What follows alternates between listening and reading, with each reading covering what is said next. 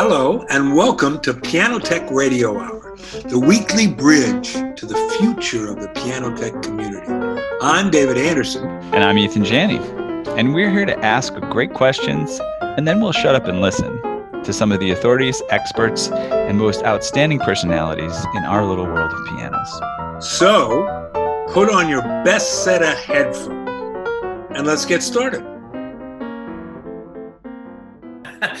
so uh, I'm, I'm, sitting here at my my gorgeous Schimmel K280.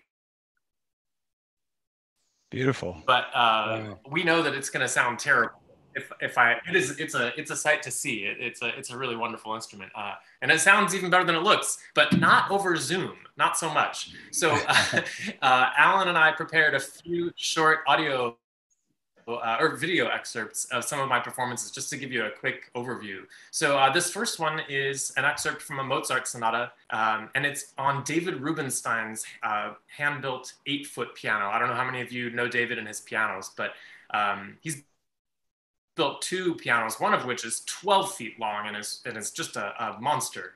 Uh, the, the eight foot piano is an equally beautiful instrument, and um, it's particularly well suited to classic era repertoire because it has a very, a very bright, clear, clean sound that I love. Uh, so here's a little bit of Mozart on David Rubenstein's piano.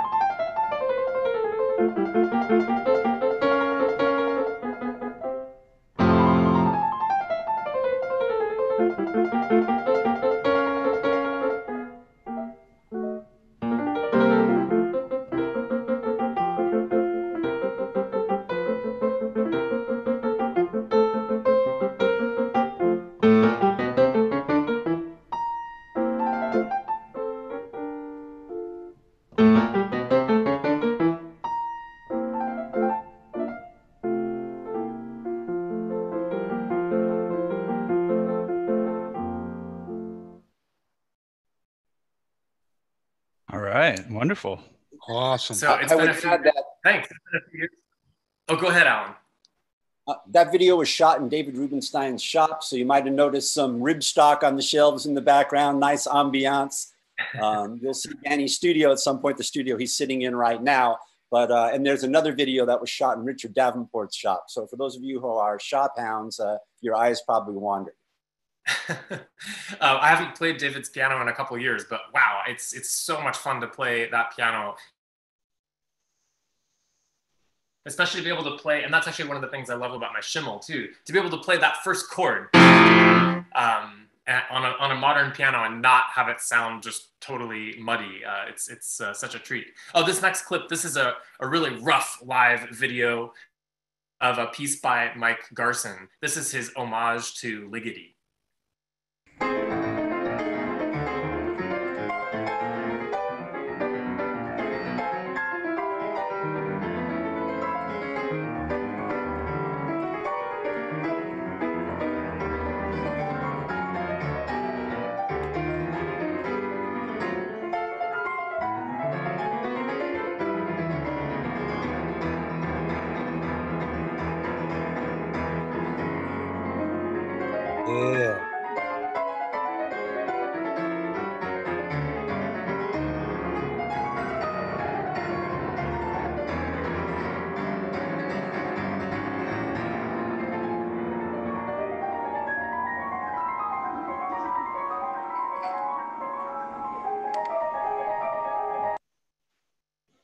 I don't know. I don't know if the video was shaky for everyone, but you could hear it clearly at least. That's more typical of the music that I tend to play. I, I, I tend to mostly work with uh, with living composers. Um, let's see. I think the next two pieces are also examples of those. Here's an excerpt from a piece by David Lang, um, and this was recorded as uh, as part of that uh, documentary film that Ethan mentioned earlier American Grand. Uh, this was a, um, uh, Alan. What was the model of this Steinway? I don't think it was a B. I feel like it might have been a little smaller. Steinway A3. And Ed Whitting, who was at this meeting, uh, has heard this piano and uh, and had nice things to say about it. So anyway, you listen for yourself and, and judge the piano. And very beautiful piece, and of course, wonderful performance. Different character than the other pieces. Yes.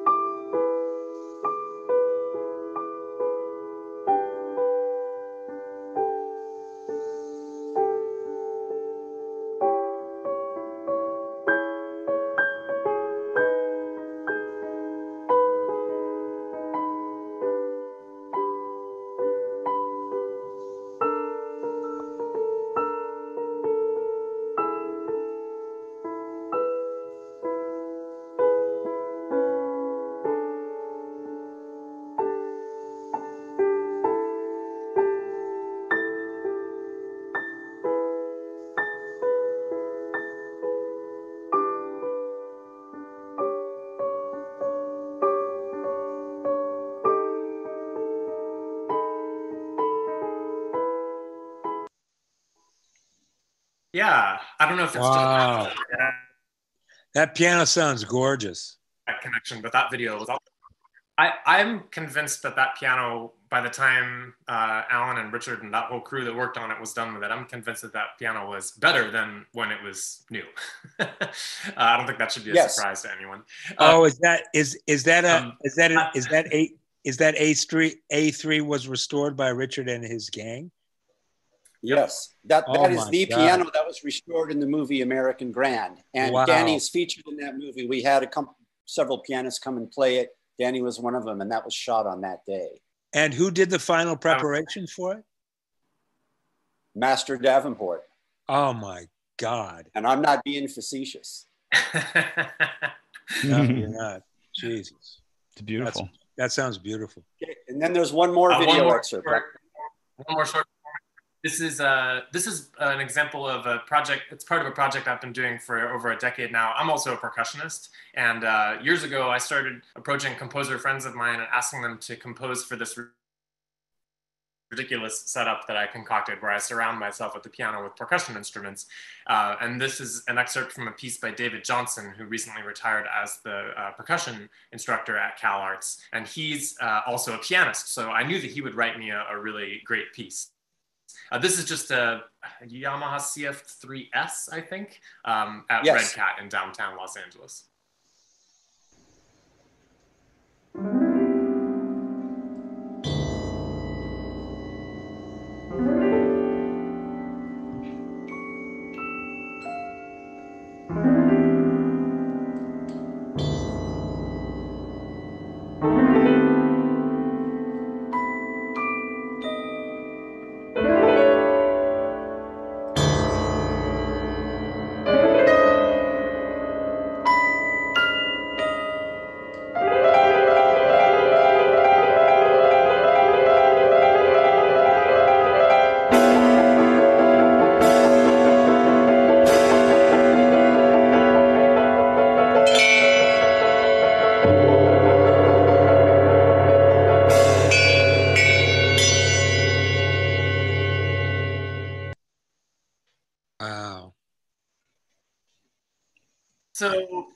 That's all just by way of introduction. Thank you, Alan, uh, for reminding me that I need to let people know that I, I do, in fact, play the piano.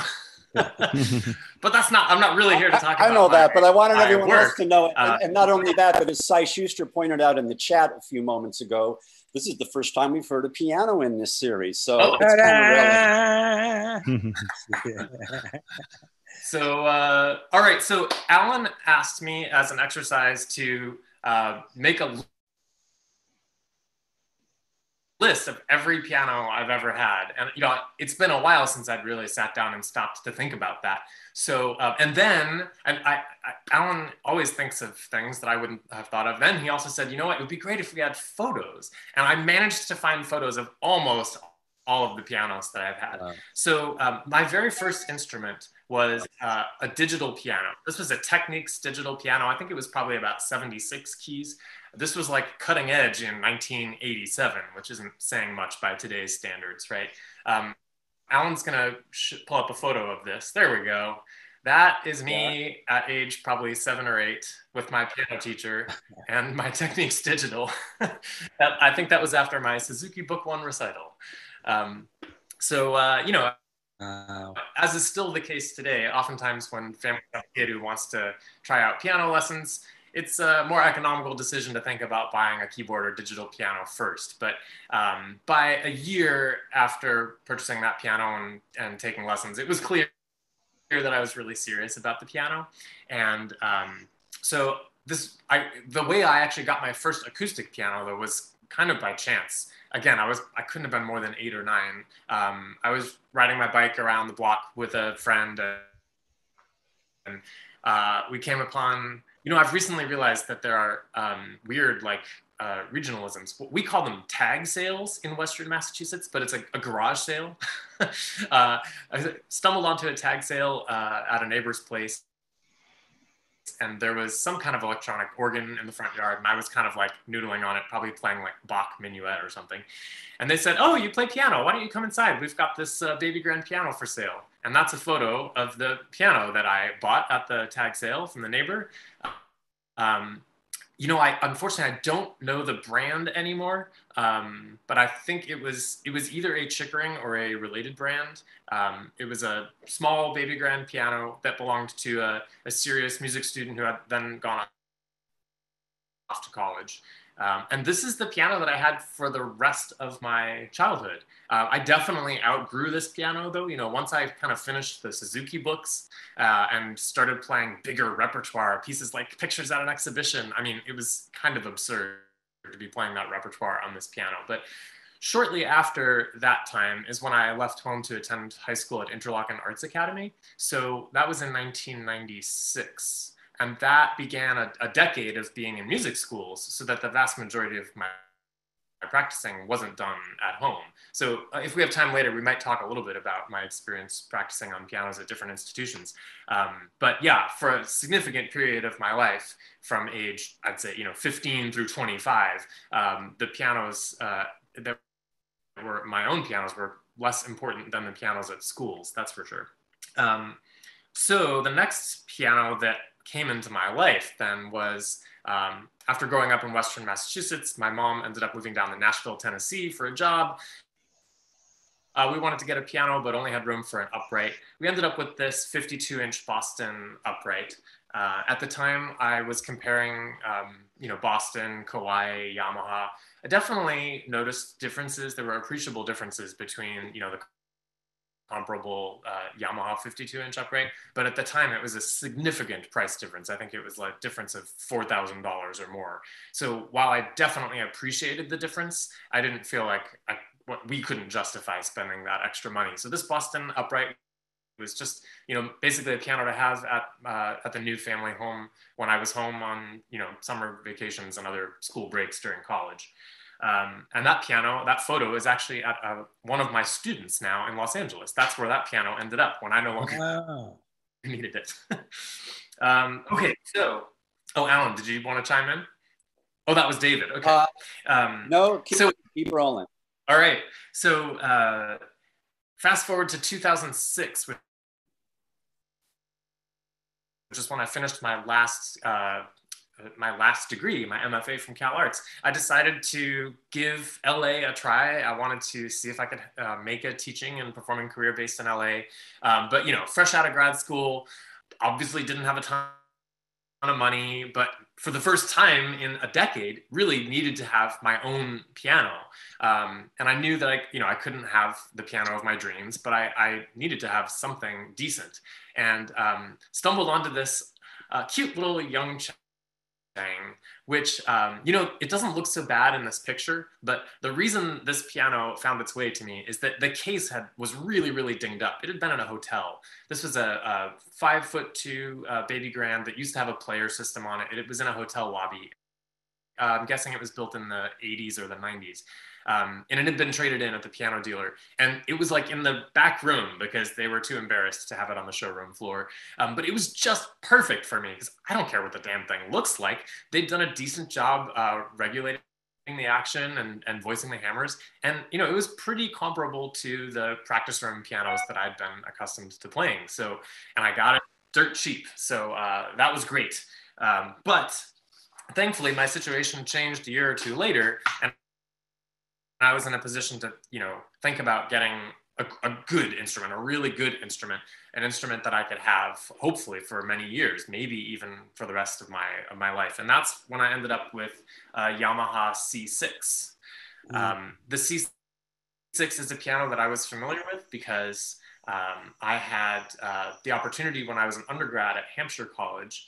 I, was, I had the opportunity to pick out a new piano for our recital hall, small recital hall and um, had picked out a C6 that I was really happy with. Um, so uh, this is the piano that I um, that I ended up with. I, I, in general, have had a preference for pianos that aren't Steinways. um, and uh, at the time that I, that I got this, this Yamaha, I, I had not had a chance to play very many um, of the European pianos.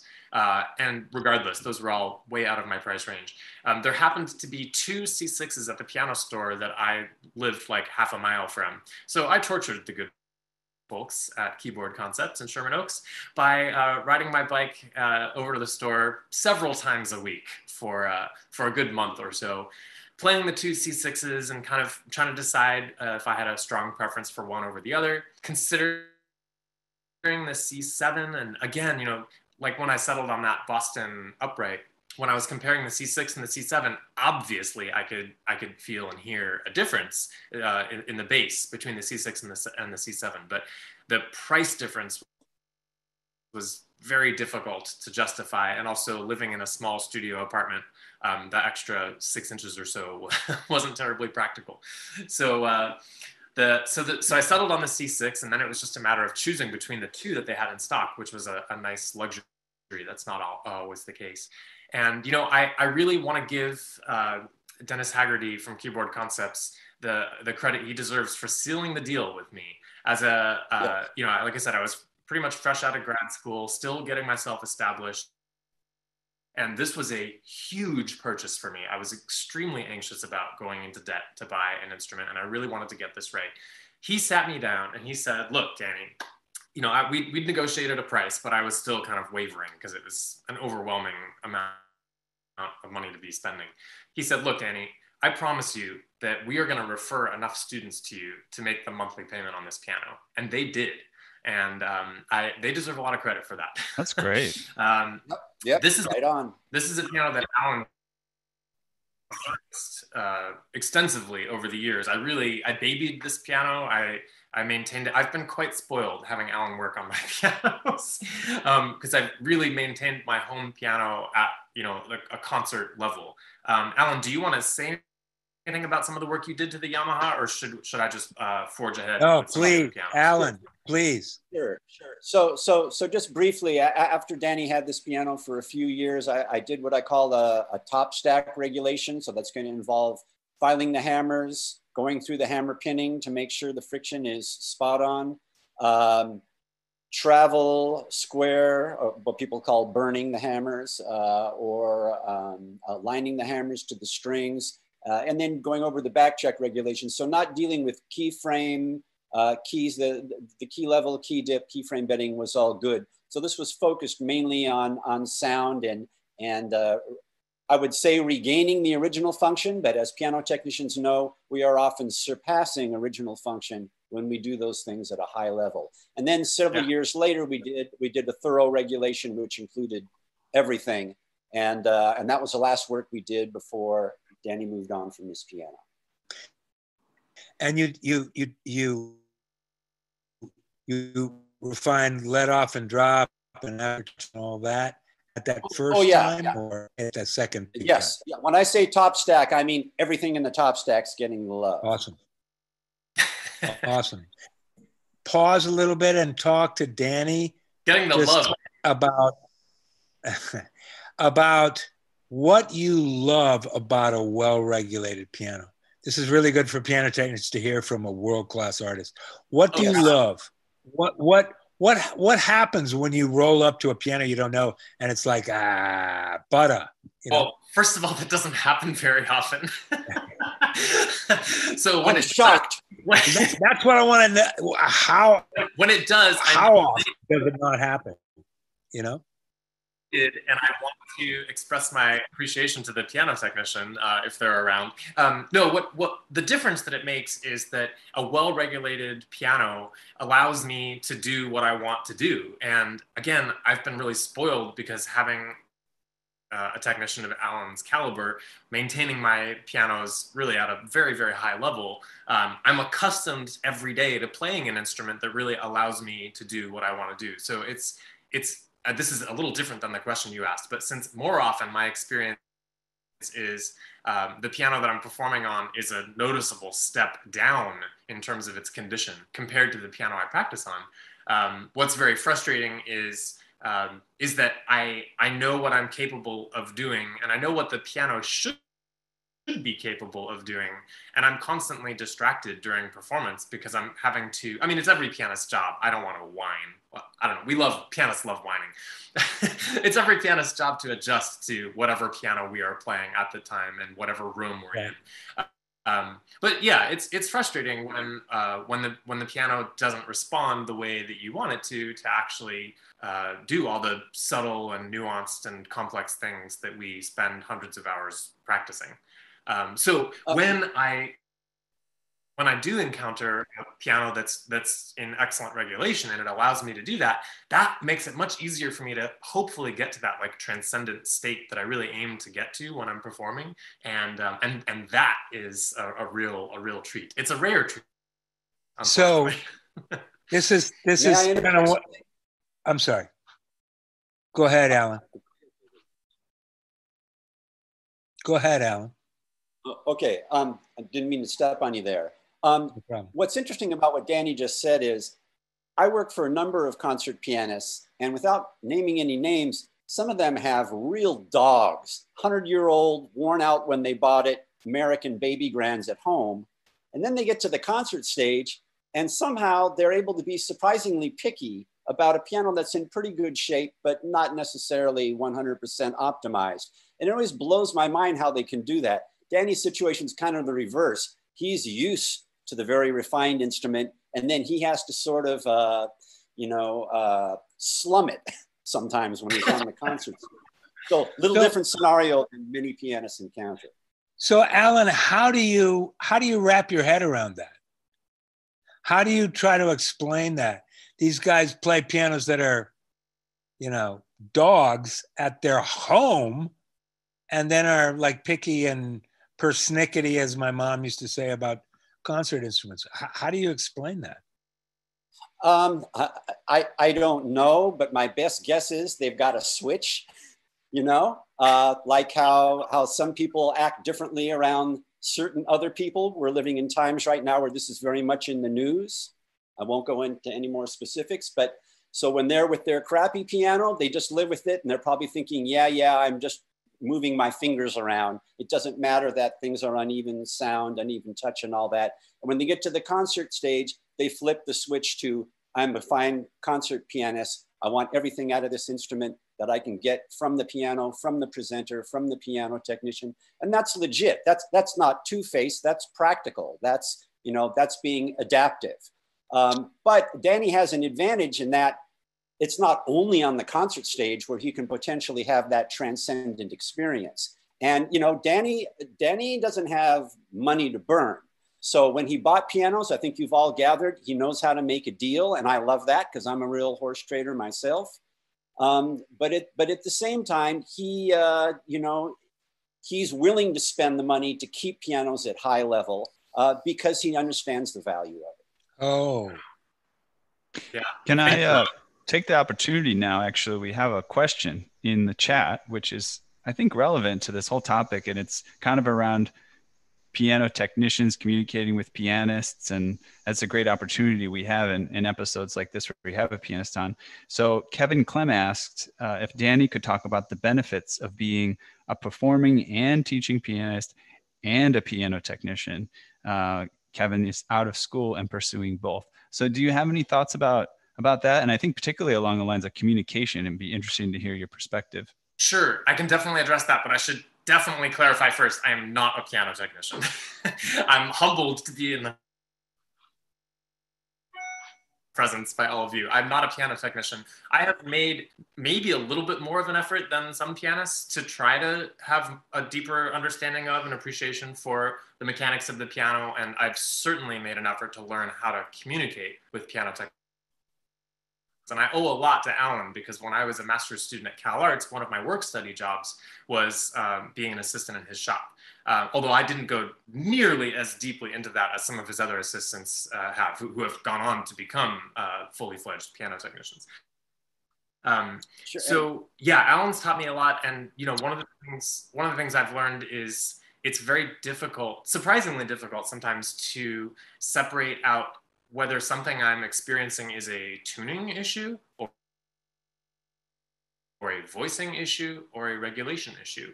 And I've, I've learned that, uh, that often I'm surprised that something that I'm perceiving as a voicing issue may be more of a regulation issue or vice versa. Uh, and the other thing that Alan has taught me is it doesn't even make sense to, to talk too much about the uh, the regulation and the voicing stuff if the instrument isn't in tune first and foremost. So like you know, let's establish that that baseline. Um, certainly, in terms of um, in terms of communicating with piano technicians, you know, for concerts, it's it's the rare luxury when I really have the chance to do that. I always appreciate the chance to. I mean, like the best case scenario is I show up and I have time on the piano in the hall for an hour or two, like earlier in the day, and the piano has already been serviced. Um, so I'm able to get a sense of its condition. And then I know if I know that the, the technician is going to have another hour, two hours, three hours, you know, whatever, whatever that is, it gives me an opportunity to, um, to decide what and how much and how to communicate to them any feedback I might have. Um, because it, it can almost always be better. So even if I show up and the piano is already in great shape, there are almost always going to be a few things that I would love to have tweaked. And so when I do have the the chance to um, to play a piano and then give feedback to a technician who I know is going to have some time, um, it's very useful to be able to be, as specific as possible. And I'm able to be somewhat specific thanks in large part to what I've learned from Alan over the years. Um, but I'm also sensitive to the fact that piano technicians it's irritating, especially because oftentimes a venue or a presenter doesn't give them adequate prep time on the instrument. I mean, this is a whole separate conversation in terms of whether the institution has invested in the long-term maintenance of the piano. But you know, on the day of the concert, maybe they only give them an hour to do a touch-up tuning before the concert. So I know it's a pain in the ass for the pianist to come with this long list of things. So I, I think I've gotten to the point where I'm pretty good at communicating with the technician um, who's servicing the piano on the day of a concert to be able to say, you know, hey, these are the things that are working really great. These are the things I love. Um, I know you don't have a lot of time, but if you if you're able to address, you know, these these top three you know, bullet points, um, I, would be enormously grateful because it would really help me to give a, a better performance. But uh, I always try to be sensitive to the situation the technician is in. They may not have the, the, the time to do everything. So it's helpful to be able to have a, a dialogue. And just real quick, would, would you would you describe most of the interactions you have with the concert technicians at these various venues open and good and nice or or somewhat adversarial um, you know, it's complicated because oftentimes I feel like there's a good rapport between myself and the technician, but sometimes there are institutional politics that get in the way, um, and that can be really frustrating. So one of the things that I have, you know, I'm I'm a teacher and and I teach piano students of all levels, and one of the, you know, I I, I have learned in the last few years that one of my roles as a teacher and a performer is also teaching people who need to know more about pianos more about pianos. so unlike a lot of my colleagues who, you know, a presenter may ask them for feedback about the piano like after the concert, um, many of my colleagues will be exceptionally diplomatic because they're afraid they're going to like burn a bridge with a presenter. And I'm, I'm just not, especially if it right was on, a bad man. experience. Um, but I, but I try not to be excessively whiny or negative. I try, I, I, I assume because more often, more often than not, it, it is it is really a matter of ignorance on the part of the the institution that owns and, and is in, in charge of maintaining the piano. They they just honestly don't understand. So if I can get someone's attention for even five minutes and just explain like, okay, so you have a vague idea of what it means for a piano to be tuned. Okay, but that's like the tip of the iceberg, right? So let me explain to you a little bit more about how tuning works and let's talk about what regulation means and let's talk about what voicing means you know and the, you know if you can at least have a basic understanding of these three things and then you can get into longer conversations about you know having a budget for long-term piano maintenance um, so yeah, it depends. But I, I find I'm usually able to have productive conversations, especially if it's in person. Um, a couple years ago, I oftentimes most of the concerts I play, there I don't have a written contract. Things are just you know agreements are made over over email and by phone and everything's cool. And I'm mostly working with presenters I already have relationships with, and I already know the piano that I'm going to be performing on. So at least I have an idea of what to expect. But especially when I'm going into a situation with an unknown, I will um, I will definitely ask questions about the piano beforehand. And in situations where I do actually have a written contract, I do have language in the contract specifically about the piano. And you know, I'm kicking myself. I didn't think to like print that out so I could share that. But um, it's uh, it's helpful language that a, friend and colleague of mine helped develop to to get that conversation started and to let the presenter know like hey this guy is he, he knows what's going on and he's paying attention and this is uh, you know this is something we need to address before moving forward with all the the rest of the plans sorry i'm rambling on but um, no I, I wanted to it's like great information for us. Thank you.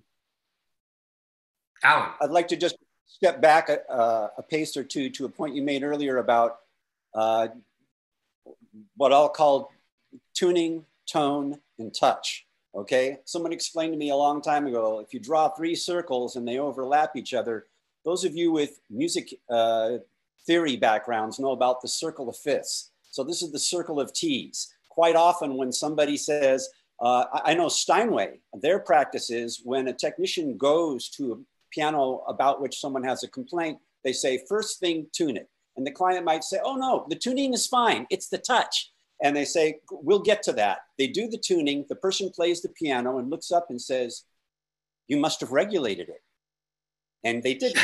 yeah. So there's often a misconception, and it's off by one circle. It's like a subdominant chord of perception, if you will, you know? So you think it's one thing, it's the other. So you deal with everything and then you see it, what the piano really is and go from there. But that means the resources have to be there, the time and the money. So please, please continue, Danny. And we do have a couple more of Danny's piano acquisitions to get through, but yeah, we'll continue to talk.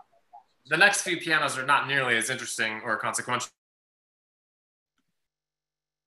um, I did after I acquired that C6. I did also get a Yamaha console, which um, was mostly a piano I used for teaching. But I also actually, you know, earlier I mentioned about David Rubenstein's piano that I really, really enjoy playing classic era repertoire. You know, Haydn, Mozart, Beethoven Beethoven, all that stuff on that instrument because it has this wonderful clarity. Um, a student of mine had one of these Yamaha consoles, uh, M500, and um, I was really surprised at like how how much like a forte piano it was actually. The action felt a little simpler and a little bit more dramatic, uh, direct, and and the sound was very clear and small and direct. And um, so I actually I got this piano toying around with the idea of maybe even like recording an album on it someday. I didn't really end up doing that, but it was a useful piano. This was the only one of my pianos I could not find a photo of, but this is a photo on the internet of the, the same make and model.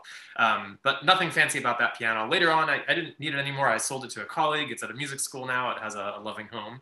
Um, the next piano that uh, was in my arsenal for a few years is uh, on the right of that photo and that's a Yamaha N2, the Avant Grand, the kind of like upright version of their Avant Grand. Uh, for those of you who might not be familiar with it, it's a digital piano that has, I think, a slightly modified version of the action that they put in their C series Grands. Um, I have always despised playing on um, any kind of digital keyboard. Uh, and this thing came along and really kind of blew me away. I mean, it's definitely still not a piano, but it is way, way better to play than any other digital piano I'd ever played. Uh, um, so it definitely has its limitations, but it really does feel and sound a heck of a lot more like a real piano than any other instrument that I'd uh, come across. This was another instrument that was kind of in my life for a few years as a secondary instrument, but now it also lives at a music school in LA. Uh, let's see, other pianos that have been in my life. Uh, let's move on to the C2, Alan. This was another piano that Alan was involved with. This piano was at a oh, yeah. church here in Desert Hot Springs, California, where I started a concert series. And um, they had acquired the piano for something like a thousand dollars or something. Uh, but as you can see, it wasn't in the best condition. Um, we never found out exactly what happened to this piano, but it seemed clear that it was uh, it didn't it hadn't burned itself, but it clearly had been in a building where there was a fire. Um, so it was in a fire. Uh, Alan can scroll through and show you some of the photos that show the soot that was just covering everything. Oh. Um, that's a yeah part of the action. You know, the top part and, that I and incidentally, and the th- this picture was taken when Danny removed the action dismantled it since he was a, a veteran piano cleaner from Cal Arts. And he's a real freak of nature. He enjoys cleaning pianos, especially cleaning around the tuning pins with the Q-tip, which you can Easy. have it, man. But anyway, he was able to dismantle the action enough to do this work, take this picture. And wouldn't it be great, boys and girls, if all concert pianists could do that? yeah. Well, so yeah, I, I did what I could. Oh. To, I, yeah, so there you can see, you know, how much we were able to clean the, the soundboard. Um, I did my best to assess the piano and, and then eventually was able to get Alan to come out and do a thorough assessment because we didn't want to throw money at a, at a piano that, um, uh, that, uh, that didn't have a future. But we, we figured out that despite how, how horrible it looked, um, that it really didn't have any serious damage. Um, we did replace the uh, Alan. You might have to remind me. We did a pretty thorough action regulation. We did replace the bass strings because the soot had just gotten yes, in the, the bass strings the were bass toast. Strings and they were completely, totally toast. But the hammers basically just needed to be filed and voiced, and then obviously, you know, like like any you know 10 15 20 year old c2 that hadn't been serviced regularly it needed some regulation work and we probably re- replaced the keyboard right uh, yeah and, and in order anything? to clean in order to clean the, the dampers thoroughly and also to trim the bichord and monocord felt, and we removed all the dampers, cleaned the guide rail, because I mean, there was soot everywhere. One other interesting thing about this piano, apparently it was in a place that had burned. You can see all the soot. The action still worked. The soundboard and bridge were okay. Structurally, it seemed sound, although rebuilders will tell you never declare a piano that's been in a fire or a flood to be sound because it could start falling to pieces five years down the road or something, and then uh, you're the individual who said that wouldn't happen. Um, but one interesting thing about this piano was, as a result of being in the fire, it is the softest sounding Yamaha that I have ever walked up to, you know, before working on it. And that's because the hammers were steamed, I imagine, by the water the fire department yeah. put on the fire, creating huge steam environment. So this was not a piano that required any needling. And if anything, I think Danny would like it to have even a stronger, more ballsy sound uh, than, yep. than it did at that time. Of course, playing in helps that, but we, we might do some juicing down the road. It's in this piano, like his upright, is now in the home of one of his students. So his students have been the beneficiaries of Danny buying good pianos at good prices, servicing them well, then selling it to them at a fair price. And there, you know, that's different than buying a piano from somebody you don't know, you know, without much knowledge. So they're very fortunate for all of Danny's efforts. Yeah. So that go on, Danny. That C2 was an adventure. Um, but yeah, now we get to the most exciting piano, I think, uh, which is the piano I'm sitting at right now, the Schimmel K280. So obviously, this the Yamaha C6 that I bought new uh, was a was a fine instrument. Per- perfectly adequate. I mean, certainly as an instrument to be practicing on at home, you know, most serious pianists would be perfectly happy with that piano. Um, but after playing it very aggressively for a solid decade uh, or more, it, it had definitely gotten to the point where uh, on the horizon, it was going to need new hammers and uh, again, the full Alan Eder uh, regulation workup. And uh, while it's a totally sensible thing to invest in that work for that piano, it's a good instrument. Um, I, I decided to take that time to pause and reflect and think about okay, is this the piano that I want to be playing on for the next decade or so? You know, do I want to make that commitment? Or is this maybe a time to consider an upgrade?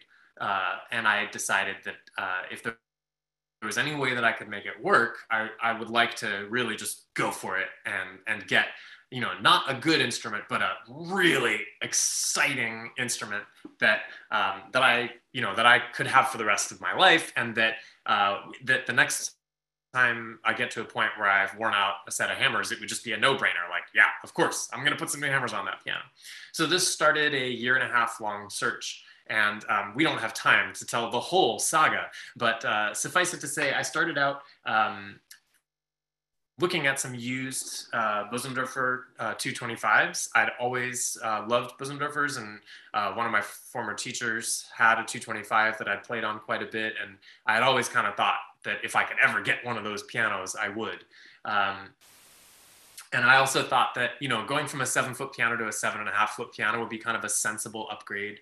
Um, but after playing dozens, I don't know, maybe even over a hundred different pianos in four different states, um, I I discovered Schimmel. Well, actually, again, you know, I forgot about this. It was a student, a student, uh, not a particularly advanced student, but a student whose family had bought a very nice Schimmel uh, K. I forget the size. It was, but it was also this the K series, their concert series.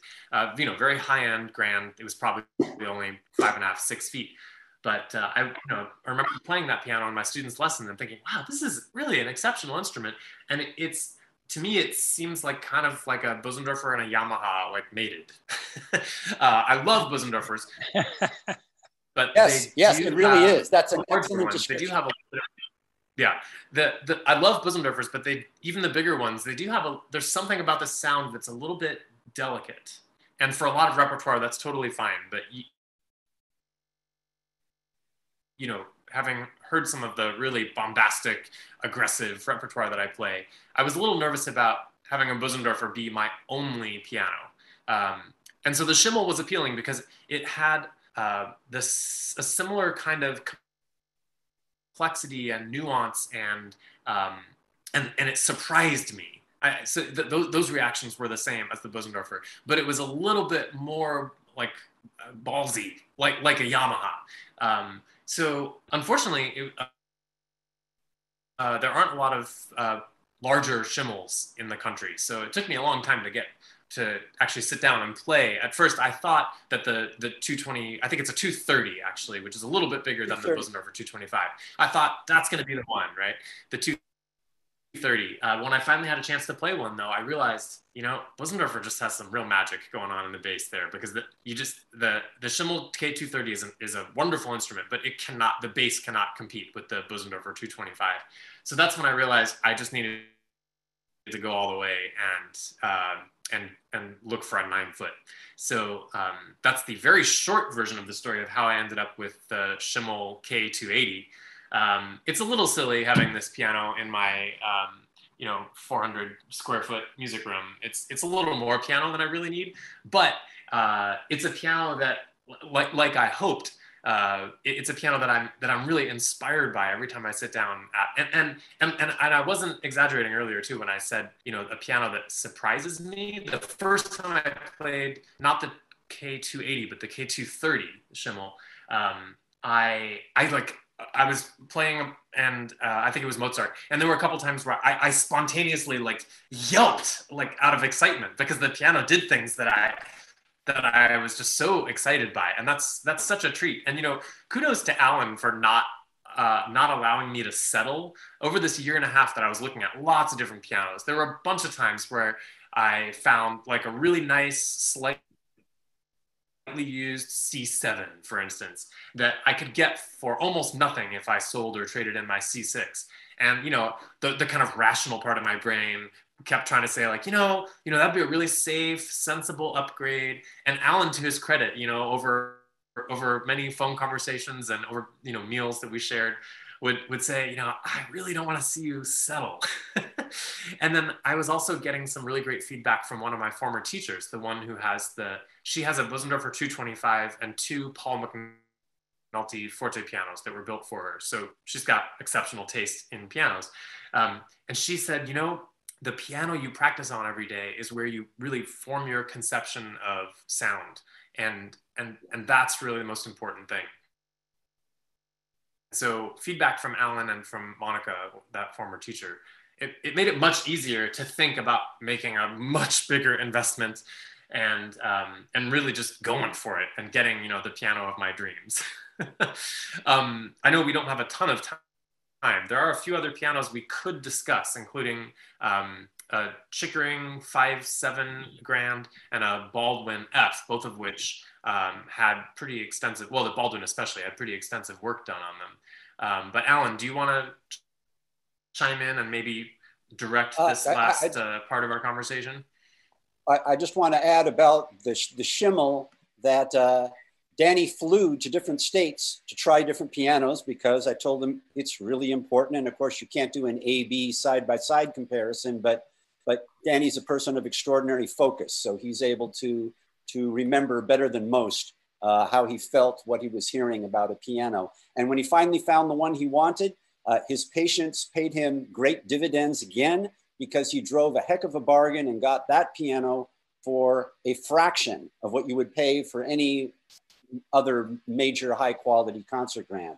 Also, there was the fact that he was at a store where he didn't know the people and that it wasn't economically feasible for me to go to Phoenix or to Houston or the places he was shopping and look at the pianos.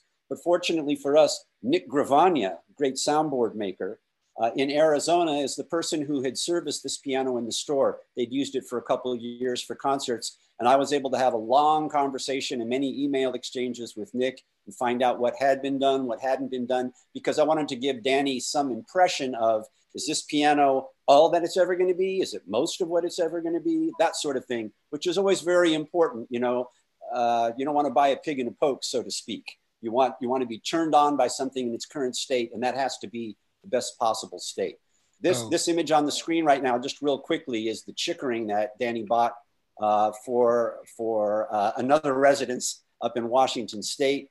And there's the inside of the piano. There's some of the action. There's a hammer from it. And uh, here is, whoops, come on, computer. Whoops, didn't do it. Um, this is the piano after some work was done on it. And Danny, you want to run down the work that you had done and who did it? Oh, sure. Yeah, yeah. So this Chickering was a piano that I needed. I, am in the process of relocating, and I needed a piano at the new place to hold me over until it was the right time to move the Schimmel up. And um, I I found this on eBay, and the the guy who owned it, we really hit it off. I went to his place, and we we chatted for like a half an hour before I even saw the piano and then I played a couple notes on the piano, and right away it was it was apparent that it was in re- really bad shape, really bad shape.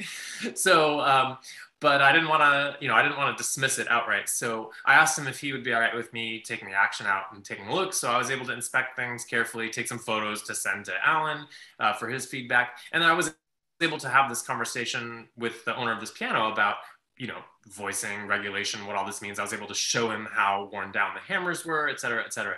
And um, he was so generous. He, because I told him, I said, you know, look, in its in its present condition, this piano just wouldn't really uh, meet my needs. But um, it's possible that uh, that with a little bit of work, that it would.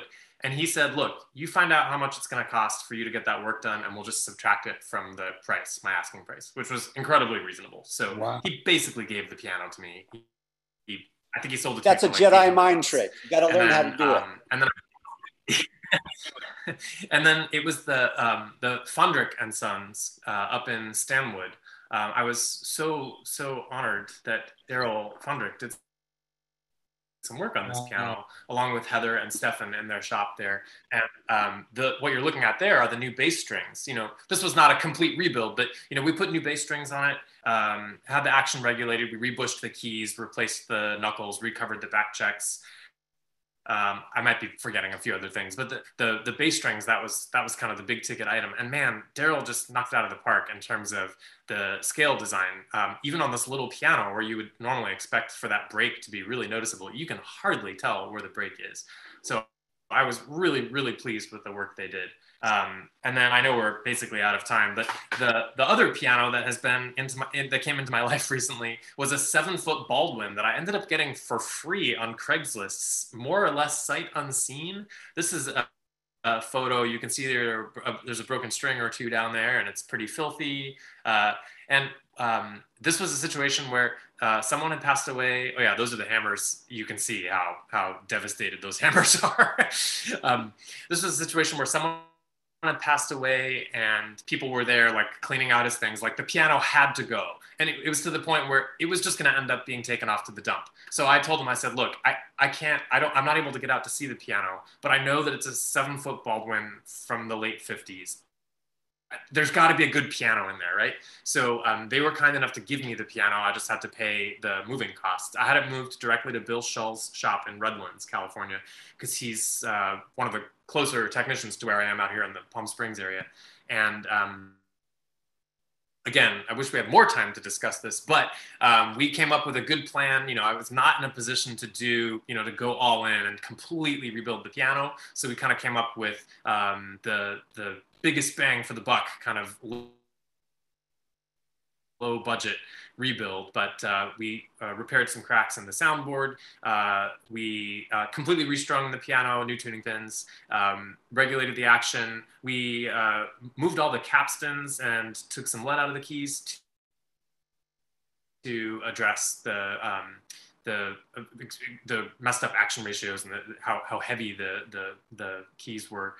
Um, and now it's a wonderful instrument. And you know, honestly, I've become a big fan of Baldwin's. I feel like the the world is obsessed with uh, Steinway and uh, these other pianos. You know, Baldwin, Knabe, Chickering, uh, from the first uh, you know first half, first two thirds of the of the 20th uh, century. There were these great American pianos, and I'm I'm so happy to have this piano now.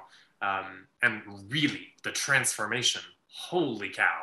When I when I when the piano was delivered to the shop and I finally had a chance to play it, I thought maybe I had made a mistake because it was really bad. uh, but uh, Bill completely transformed it. So uh, shout out to Bill Shull and everyone in his shop who worked on that Baldwin. Uh, absolutely. Greg, Gregor Heller bass strings. Uh, I think it was Ronsen hammers. I, I, don't remember what kind of shanks and flanges he put on there, but they, Danny and Bill sat down this is the budget we have. These are the priorities. I mean, this is everyone's reality 99.9% of the time. Cut your suit according to your cloth. How much time do you have? How much money do you have? What are the most important things? And Danny has made excellent choices with that Chickering up in Washington State and with this Baldwin about what to do. And he really got an excellent value thanks to his good decision making. I realize out of respect for everyone's time, we should draw this to a close because it is noon. Absolutely. Uh, Ethan, Pleasure, though. Amazing. Yeah, yeah. amazing. Uh, truly amazing. Ethan, why don't you take us home, brother? For sure. And actually, we have a, we'll stay on for, for a second, but just to kind of wrap up and do something fun here. Um, first of all, check the chat. Uh-huh. We put a feedback form so you can fill that out. Let us know what went well for you uh, what you, we can improve on so we can keep bringing you great stuff. And in that there you can also let us know you know other offerings we can offer you. Um, and then there's also a link we're putting in the chat uh, from uh, piano technicians master classes so if you're interested in signing up if you if you like this event there's much much more uh, within the piano technicians master classes library. And you'll notice that was posted by Pooja. We've now got a team of I don't know, there's been more than eight or nine different people helping out behind the scenes. Um, so really working hard to bring this to you and just want to give a great thanks to not only Alan and Danny and David for being here, but just everyone that has been behind the scenes, uh, sometimes working completely for free to, to make this work and make it look as seamless as we can. we know it's not perfect, but uh, we're trying to do a great job here. And with that, um, I would like to, I'll mention what's coming next. We said we're going to do a giveaway of a month free, uh, a month free access to piano technicians master classes. And we're actually going to give away two. And that was to incentivize you inviting your friends to this event. So basically, the next thing we're going to do is you're going to um, pick a random number from one to a thousand.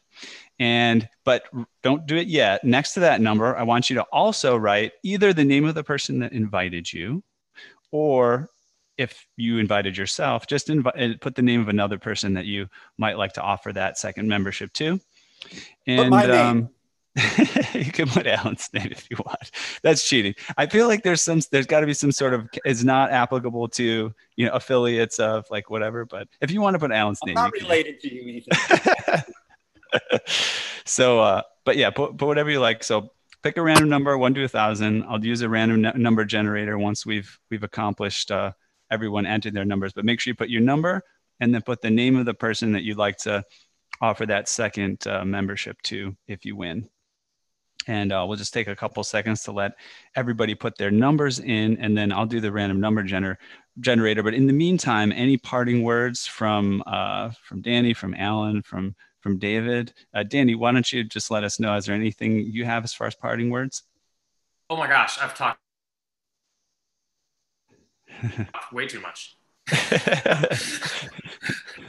All right, uh, I'll jump in. this was fabulous. This is exactly what piano technicians need.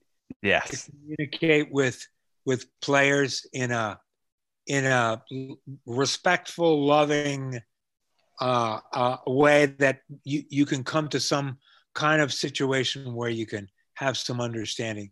Man, we all need that. And next week we're going to have something great too. And I won't reveal it now, but just keep on tuning in, boys and girls, because it's I'm loving these. Uh, Yeah. Mr. Eder, Yeah.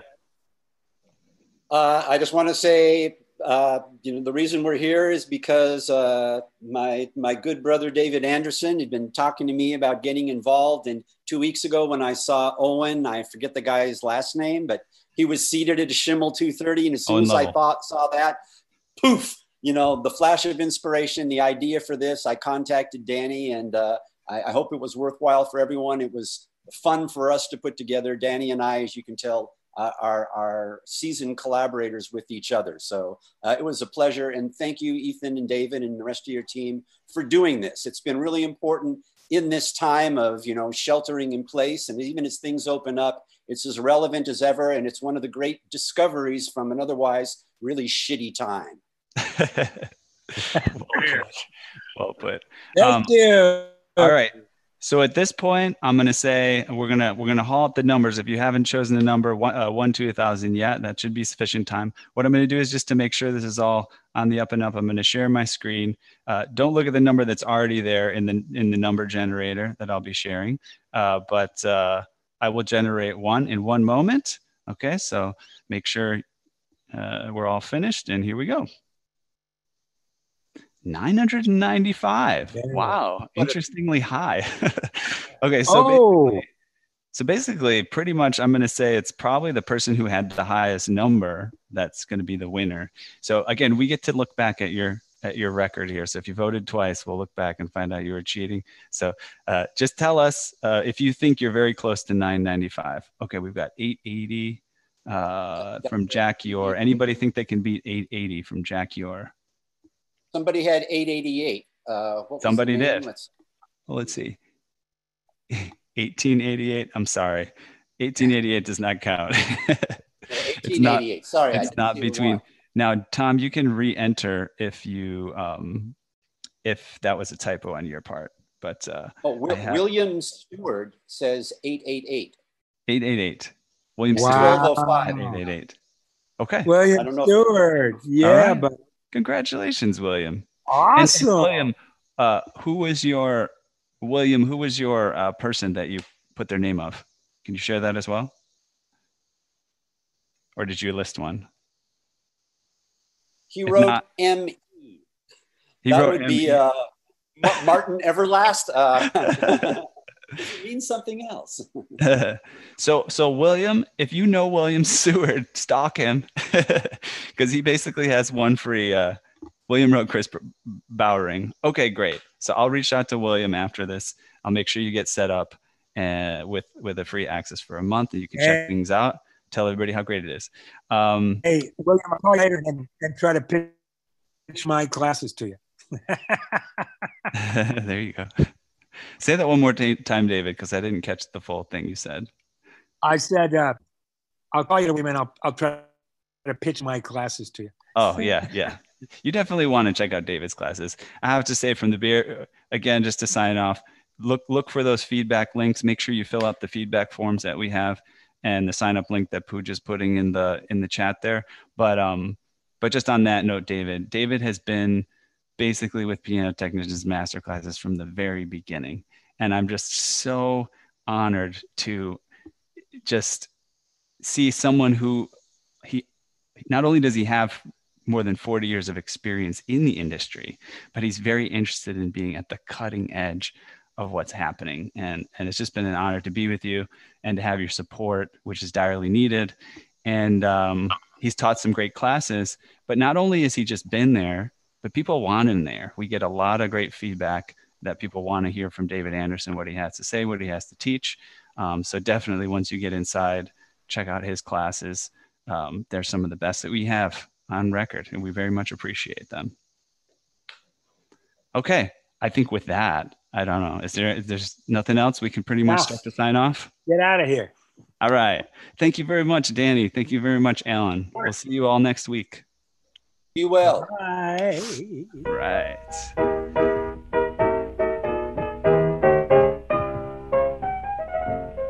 Thank you so much for giving us an hour of your time. Remember that you can catch us live online every Saturday at 2 p.m. Eastern Time. That's right. Go to pianotechradio.com to register so you can interact live and ask questions of our guests. See you next week.